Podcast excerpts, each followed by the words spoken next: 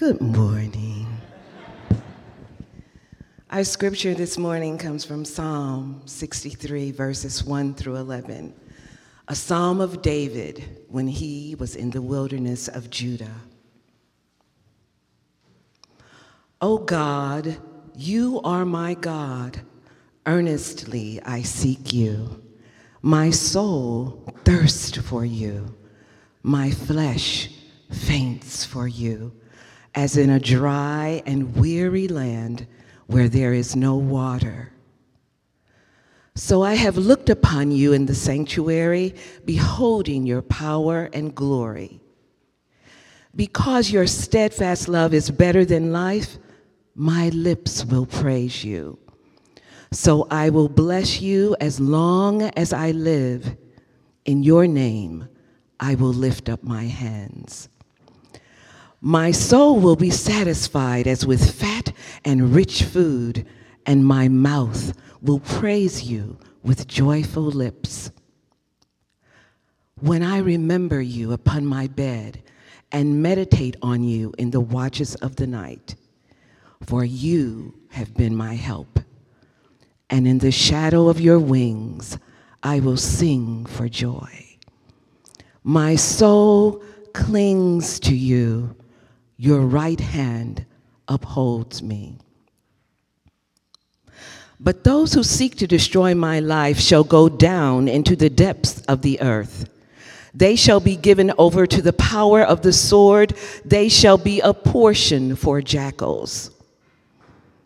But the king shall rejoice in God. All who swear by him shall exalt, for the mouths of liars will be stopped. This is the word of the Lord. Amen. Thank you, Marcia. Our lives are filled with all kinds of questions that rattle around in our hearts. And some of them are superficial questions like, did I remember to turn that report? Or what am I going to feed the kids for dinner tonight? We also have deeper questions in our lives like, is my job okay? Are my grades okay? Are the kids okay? But there's one question in our lives that is so deep, so vulnerable, and so central to the core of our existence that if the answer to that question is at all in doubt, it's like our very existence is in doubt. What is that question? Well, let me get at it like this. Many of you may have seen the movie Social Dilemma on Netflix. It's about the harmful, addictive effects of social media in our life. One of the characters in that movie is a 13-year-old girl named Isla, and one night she's sitting in bed looking at her phone at a photo that she posted, but it only got 2 likes. And so she deletes that photo, holds up her phone, purses her lips, and takes another photo. But before she posts that photo online, this time she uses an app to put different effects and makeup and filters on the photo. And when she posts that photo, all of a sudden, she starts racking up the likes. Cute. Oh my gosh, so beautiful. You're so awesome. And she's like happy because it's like, hey, this is working. But then a mean girl says, I don't know if you can see it, can you make your ears bigger? Ha ha. And all of a sudden, you could see her whole sense of self just start to collapse. So much so that later she's looking at herself in the mirror and she starts touching her ears, wondering, is there something wrong with them? Is there something wrong with me? Until finally a tear falls down her cheek. Now, you know this is not just 13-year-old girls. Put your face in this mirror, and we've all been there. Because her face reveals the question that lies buried in each one of our hearts. And the question is not, is my job okay? Are my kids okay? Are my grades okay? The question is, who am I and am I okay? It's the question of our identity. And if the answer to that question is at all in doubt, what do we feel? Many people call it despair. And that's what we're going to call it this morning as well. Now, people call this experience different things, so I don't want us to get hung up on the word. But despair this morning is an experience of hopelessness that the validity of your personal identity is beyond your ability to secure. where your personal identity, the validity of your identity is beyond your ability to secure. It's hopelessness in that. Now, what does that mean? And how do we find hope in the midst of that? Well, that's what we're looking at this morning. We're in a series in which we're looking at various psalms that show us how to process our most challenging emotions through prayer. So let's look at this form of despair this morning by seeing three things in this psalm. We're going to see the root of despair, the reason for despair, and lastly, the resolution of despair. Okay? The root, the reason, and the resolution of despair. So, first, the root of despair. Now, this psalm was written by David, the famous king of Israel, and the first thing we need to see is something that's not actually in the main body of the text of the psalm itself. It's actually the heading. The heading of the psalm says, "A psalm of David when he was in the wilderness of Judah." Now, wilderness literally means the desert, but that means way more than just an inhospitable, insalubrious climate. Here's what's really happening. David had a son named Absalom who gathered an army and staged a hostile takeover. He wanted to murder David. He wanted to take the kingdom, the throne, take the nation. He wanted to take all of that away from David. So David had to flee the city and run for his life. It happened so fast he didn't even have time to pack. This was the lowest time in David's life. But here's the thing. He knew that it was all his own fault. Because many years earlier, he had taken a woman named Bathsheba, slept with her, and then when she became pregnant, he had her husband killed in order to cover it up. But then a prophet named Nathan came to David and said, "David, God forgives you, but because you have done this, the sword will never depart from your house." You know how pretty much every family has sin and dysfunction and unhealthy patterns and even patterns of evil that perpetuate themselves generation after generation?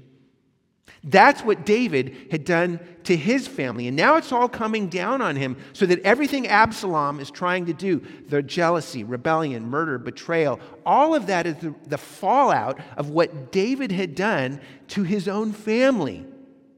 He blew up his life and everything is falling apart so that he's lost his family, he's lost his kingdom, he's lost his reputation, he's about to lose his life. He's a failure in every way. A failure as a king, failure as a father, failure as a man. He's a failure in every single way. David is in despair. But why? What is it that we need, every single one of us, as human beings? And yes, of course, the answer, of course, is God. And we'll talk more about that in just a bit. But before we rush to fill in the blank with the Sunday school answer to our deepest needs, can we talk a little about the needs themselves? How does David describe his experience as a human being?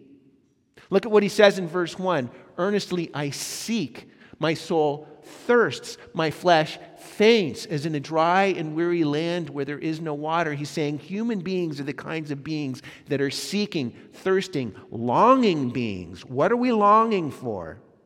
Well, he tells us in verse 3, he goes on to say, "Your steadfast love is better than life." And again, can we just forget for a moment that David is talking about God? What is he longing for? He's longing for a love. He's longing for a sense of welcome and belonging, an experience of validation, for a stamp of approval that says, you are good, you are worthy, you are desired. He's longing for a love that is so affirming that if we don't have that in our life, we feel like a ghost, like we don't even exist. But if we could get that in our life, David says, "My soul will be satisfied as with fat and rich food." You know how when you're really hungry, but then you eat just an amazing meal, the kind of satisfaction you feel in your body? David is saying that if we could really get the love we're longing for, that we would experience that kind of satisfaction in our soul. Friends, this is an inescapable human longing. So, for instance, there was an essay in the New York Times a few years ago called "The Enduring Hunt for Personal Value." Right at the beginning, here's what the author says. "Why does Michael Phelps keep returning to a brutal training regimen in the pool long after he's achieved every imaginable accolade as a swimmer? Or why do people who have earned hundreds of millions of dollars, even billions, work relentlessly to earn even more, long after it could possibly make any material difference in their lives? Or why does a substantial group of politicians with no remote chance of being elected president feel compelled to traverse the country campaigning 18 hours a day for more than 2 years? He says, as little as these people have in common, their shared core hunger is for value. Once our basic needs are met, we human beings arguably crave value above all else. We each want desperately to matter, to feel a sense of worthiness. Despair is what we feel when we're cut off from that. Despair is what we feel when our longing to be somebody, to be a person of worth and meaning and value, when we're cut off from any hope of ever really laying hold of that. That's what despair is, and that leads to our next point. We've just seen the root of despair, but secondly, we need to see the reason for despair. Think about all the things that go into making up your identity, things like your relationships or your family or your achievements or your economic status, political status, religious status, or your social, ethnic, sexual, or gender status. It could be any one of those things or any combination of things, those things that go into giving us a sense of personal identity so that we say, well, this is who I am. This is how I know I matter. Here's the point. Whatever those things were for David, he had totally failed in every single one of those things. And yet, when you look at this psalm, he's not crushed in despair. So that by the very end of the psalm, notice what he says, the king shall rejoice in God. David is rejoicing. He's exulting. How can he do that? Well, this whole psalm shows us, but let me point out a couple of things. First, David has a profound sense of belonging to God. So you notice in verse 1, he calls God, my God. In verse 8, he says, your right hand upholds me. He has a profound sense that he belongs to God. But secondly, it's not just an intellectual knowledge. David is immersed in this. He's experiencing this in a profound way. So if you look at verses 2 and 3, he says, I have looked upon you in the sanctuary, beholding your power and glory, because your steadfast love is better than life. My lips will praise you. David is saying that the place where I know I belong, where I experience a love and an affirmation, the love and affirmation of God, it's in the sanctuary. Now, the sanctuary was a real tent that God commanded the Israelites to build when they were in the wilderness. But the tent, the sanctuary, is the place of God's presence. It's the place where God's love is real. David is saying, in the sanctuary, I experience a love that is better than life. It's better than life. Now, here's what's especially important for us to notice about this. When David says this, he's talking about a love that is given to him, not a love that he gives to himself. His identity is defined by that love. Now, here's why this is so important for us. What defines your identity? We're all looking for a love and an affirmation that says you are good. It's good that you exist. You're worthy of love and belonging. We're all looking for that, but where do we get it? Our culture has a narrative that tells us where we get it. We say, it doesn't matter what others think of you. The only thing that matters is what you think of yourself. This is one of the most prevalent and powerful narratives in our culture. And it really lays hold of some important truths about our lives in this world. And the first is this. This narrative recognizes that when people say or do things hurtful to you, that can really harm you. Remember our 13-year-old friend from the beginning. Our culture recognizes that's wrong. The Bible recognizes that's wrong. So in this psalm, notice it says that the mouths of liars will be stopped. When people say or do hurtful things to you, the message we receive is you're bad, you're unworthy. That's a lie, and we need to be freed from that. We shouldn't have our identity, worth, and value determined by other people. The Bible affirms that, and our culture affirms that. Our culture says it doesn't matter what other people think about you. You shouldn't get your identity, worth, and value from other people. So far, so good. But then our culture goes on to say, you should be able to give your worth and value to yourself. The only thing that matters is what you think of yourself. Now, let's just stop and ask the question, how's that working out for us? When people say and do harmful things to you, when you're tempted to doubt your identity, worth, and value because of what they say and do, that's a lie, and we need to be freed from it. But the even bigger lie, and the way more dangerous lie, is the lie that your identity, worth, and value is something that you can give to yourself. I mentioned Alan Noble a couple of weeks ago. Alan is a great Christian writer. His most recent book is called You Are Not Your Own. At the very beginning of the book, he says that our whole modern Western culture is based on this idea, I am my own and I belong to myself. Our culture is based on this idea, I am my own and I belong to myself. And then throughout the rest of the book, he just walks through all these different implications of this idea. He said, if you belong to yourself, according to our culture, then you have the responsibility to justify your own existence, to create your own identity, to discover your own meaning, and to choose your own morality. Does this sound familiar to you? Of course it does. It's because our culture tells us you belong to yourself. Our culture says you must create your own identity, your own sense of love and worth and value. Now that sounds wonderful, but the problem is it doesn't work. It sounds great, but the reality is we can't give ourselves the love and affirmation that we really need. It always has to come from outside of ourselves.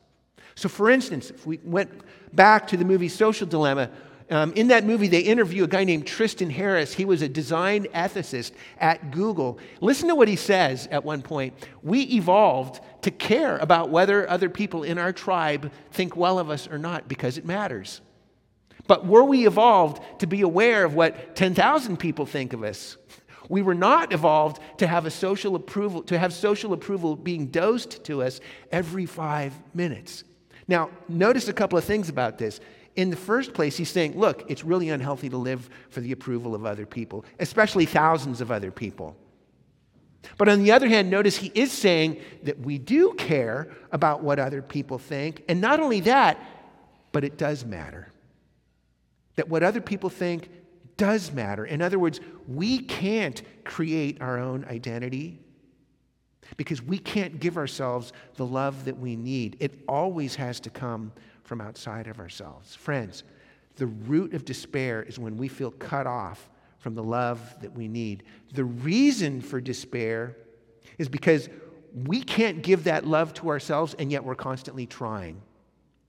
And even more, we believe the lie our culture tells us that we can and should do it. How do we resolve all of that? Well, that leads to our last point. We've seen the root of despair. We've just seen the reason for despair. But lastly, we need to take a look at the resolution of despair. Let's go back to David's story. Remember, on the one hand, David he's a failure in every area of his life that would have given his life worth and value and meaning. And not only that, he knows it's because there's very real evil in his life.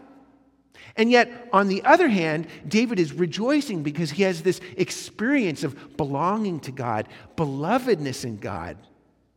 That those two things, how can both of those be true at the same time? They feel like total opposite. And yet, David has found a way to hold both of those things together in one coherent identity. How can he do that? And even more, how could we do that? Well, let's first ask the question, what prevents us from doing that? I think maybe one of the best places to do this is a little book that was written about 170 years ago by a Danish philosopher named Søren Kierkegaard. The book is called The Sickness Unto Death, and it's all about despair over our identity. I'm going to try to do something that's probably crazy, but I'm going to try to summarize this book in just a couple of sentences for you. Maybe more than a couple. Basically, Kierkegaard says there are two ways of being in despair over our identity. And the first way is when you want to be yourself, but the self you want to be is not your real self. So for instance, that's like taking a photo of yourself, but putting it through all kinds of filters and effects and things like that before you post it on social media. It's not the real you, but you want it to be. And even if you got 10,000 likes on that photo, you would still be in despair because you know it's not the real you. So for instance, if we could go back to the movie Social Dilemma just one more time, another guy they interview is a fellow named Chamath Palihapitiya,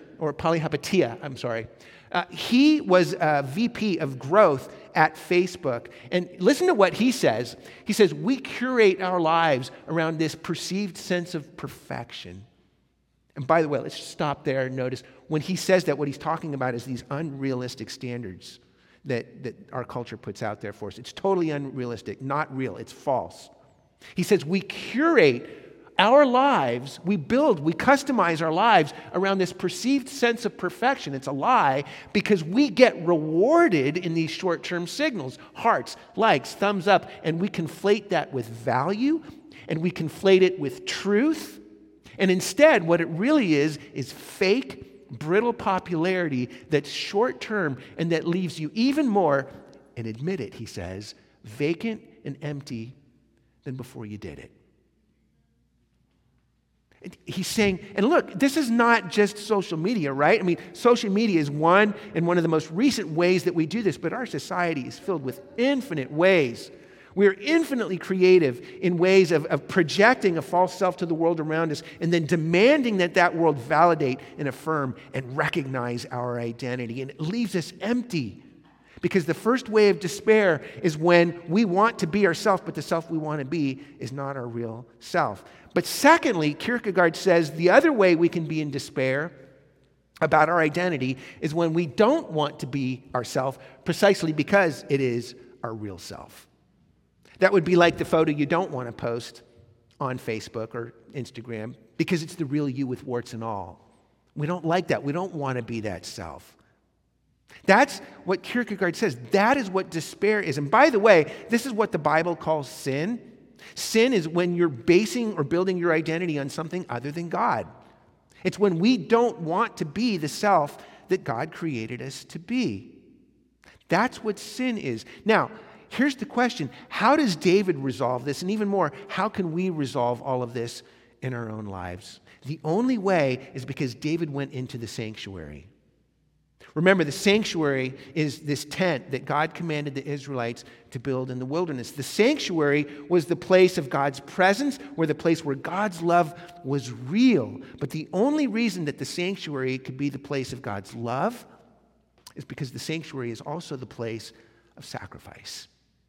When David or any Israelite walked through the curtains of the tent, the very first thing they would have seen right in front of their eyes was an altar that was a place of sacrifice where the blood of an innocent victim, whether a bull or an ox or a lamb, would have been shed and poured out as a sacrifice for their sin. Now, I know that sounds a little archaic, but experientially, that would have been an immersive way of experiencing the reality that the only way we can come back into the presence and the love of God is by dealing first with our sin and the things that separate us from God, primarily our refusal to be the self that God created us to be, our refusal to be the self that God calls us to be. So for David and any Israelite, that's the first thing they would have seen when they walked into the sanctuary. But here's the amazing thing about the temple or the sanctuary is, yes, the altar is the first thing you see, but it's just the doorway. It's the threshold, but it's not the center of the sanctuary. That means that your sin, yes, it describes you, but your sin doesn't define you. Because the further in you go, the deeper in you go to the heart of the sanctuary, to the center of the sanctuary. What's in the center? The love of God. That means that the thing that really defines you is the love of God. And the further you go into the sanctuary, the further you go into that love, that's what defines you. And by the way, that's why David can say at the very end of this psalm, the king will rejoice in God. And notice he doesn't say, I will rejoice in God, although that would have been very true. He says, the king. This is the only psalm out of all the many psalms in the Bible that David wrote. It's the only place in the Psalms where David calls himself the king. And friends, that is not a coincidence. It's a reaffirmation of his identity. It's a reaffirmation of who God created him to be and who God called him to be, in spite of all of the stuff, all the other truths that were going on in his life at that time. The truth about his failure and his sin and his evil and his shortcomings, including the truth about all the people that were lying about him. He's saying, all of that, none of that matters. I am the king. It's a reaffirmation of his identity. And that's why the last verse of the psalm says, the mouths of liars will be stopped. Do you see? The sanctuary is the place where all the lies get undone and we experience the truth of who we are in God. It's the place where all the lies are undone, all of the lies of the things that people say about you, but also, and even more importantly, the lie that our culture tells us that you belong to yourself and that you can create your own identity. All the lies are undone. The sanctuary is the place where the lies are undone and the love is real. Now, how can you get there? You know, the amazing thing about the gospel is that it tells us that because of Jesus, we don't have to go to a tent in the wilderness to get this. That through Jesus and his death on the cross, Jesus has established a new sanctuary in your heart, a portable sanctuary that exists inside of you. It's called the Temple of the Holy Spirit, and it's a place where you can experience the love of God, because on the cross, Jesus lost the love of God. You know, in this psalm, David is driven out into the wilderness because of his sins. His identity as king is called into question because of his sin. But Jesus is the ultimate king, the true King David, and he was driven into the ultimate wilderness of the cross, not because of his own sins, because he had none, but because of our sins. And this is the one who just a few years earlier, when Jesus began his public ministry, he was baptized in the Jordan River, and it says that when he came out of the water, the heavens were opened, and the voice of God came out of heaven saying, "This is my beloved Son, in whom I am well pleased." And everybody heard it. Can you imagine what that would have felt like? Like the validation and the approval and the love that just would have been pouring out on him in front of everybody else. Talk about an identity that's secure. Jesus had the ultimate identity, but on the cross, his identity wasn't just called into question. It was stripped away from him so that you and I could have an identity that can never be taken away from us. It's an identity that is secure because our identity now is not based on anything we do or who we are. It's based on who Jesus is and what he did for us on the cross. So that when you look at Jesus hanging on the cross, friends, that's a hard truth. Because it's showing us the truth about who we are, all our failures, all our sins, all our refusals to be the person, the self that God created us to be. But when you look at Jesus hanging on the cross, arms nailed wide, that is giving you an experience of arms that are welcoming you in and giving you an experience where all of your failures, all of your sins, all of that is bound up and absorbed in a radical experience of the love of God. And that defines you. In fact, we could put it like this. At the end of the day, here's what all of this means. That if you belong to Jesus, sin describes you, but God's love defines you. If you belong to Jesus, yes, your sin describes you, but God's love defines you. You know, our culture has an emphasis on this ideal of authenticity. And it says that real authenticity, true authenticity, is when you look inside and you listen to your inner voice, and your inner voice tells you who you really are. You know, the problem with our culture's view of authenticity is not that it's too far into this ideal of authenticity, is that it doesn't go far enough. The gospel says that real authenticity, true authenticity is, yes, we go into the sanctuary. We go inside and we listen not to our own inner voice, but to the voice of the Father who tells us who we really are. That's who we really are. Your voice will lie to you. The sanctuary is the place that undoes all the lies and gives you a true experience of God's love for you, who you are in Him. That's what happens to us when we go into the sanctuary and listen to the voice of the Father. Friends, I want to close like this by just reading something to you. Rowan Williams is an Anglican priest, and he wrote a book some years ago about what it means to follow Jesus, and he just says this. He says, you have an identity not because you have invented one, but because you have a witness of who you are. That means you don't have to build yourself. You don't have to construct yourself. You don't have to build yourself up in anything else. All you have to do is rest in this love of God. Friends, what he's saying is that everything you are, everything you do, everything you are and everything you have been is bound together in a unifying gaze of love. That's what he's saying.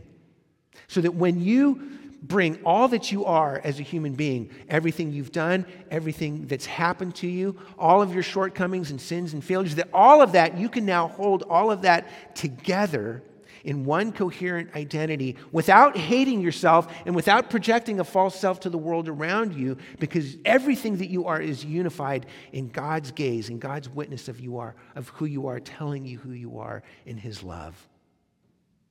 If you belong to Jesus, sin describes you, but the love of God defines you. Friends, take this psalm, go into the sanctuary, listen to his voice.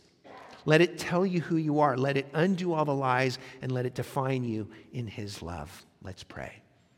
Abba, we praise you this morning that your love is the most real thing in the world, and that your love, praise you God, is the thing that really defines us, so that even though our sin describes very true realities about our lives, Lord, we thank you that the deeper we go into who you are, the farther we go into your sanctuary, the more we find out the truth about ourselves. And Father, we pray this morning that you would help us as human beings to be more and more defined by your love, that we would abandon and renounce all our efforts to either construct a false self and project it to the world around us, or to refuse to be the true self that we really are out of fear and of vulnerability. Father, help us to embrace all that we are, because all that we are is unified in your love. And we pray that you would help us to do this now. For we pray it all in the name of our Savior, Jesus Christ. Amen. Friends, we're going to receive our offering at this time. Due to health concerns, we don't pass a basket, but there is a basket in the foyer there on your way out. This is an opportunity for members and regular attenders of the church to participate with us in our vision as a church. Our vision is to see a city made new by the gospel, spiritually, socially, and culturally. Now, if you are new or visiting, we want to invite you, please, to remain our guest and our visitor and not feel any obligation to contribute financially to the church. In fact, if you're going through any economic hardship, we would invite you to go online to our website. There's a COVID-19 page there with information about how you can get in touch with us if you're going through any hardship right now. We have funds set aside to help you, so please let us know if there's anything that we can do for you. But for all of us, this is an opportunity to ponder, to go into the sanctuary, to take a moment to listen, not to our own inner voice, but to listen for the voice of the Father defining you in his love. Let me pray for us, and then the band is going to play for us. Abba, we thank you for these gifts and these offerings, and we pray even now that you would use these to multiply the work, the seed of your gospel in this community, that many others would come to see and know and love the reality of how your love defines us, Father. For we pray all of these things in Jesus' name. Amen.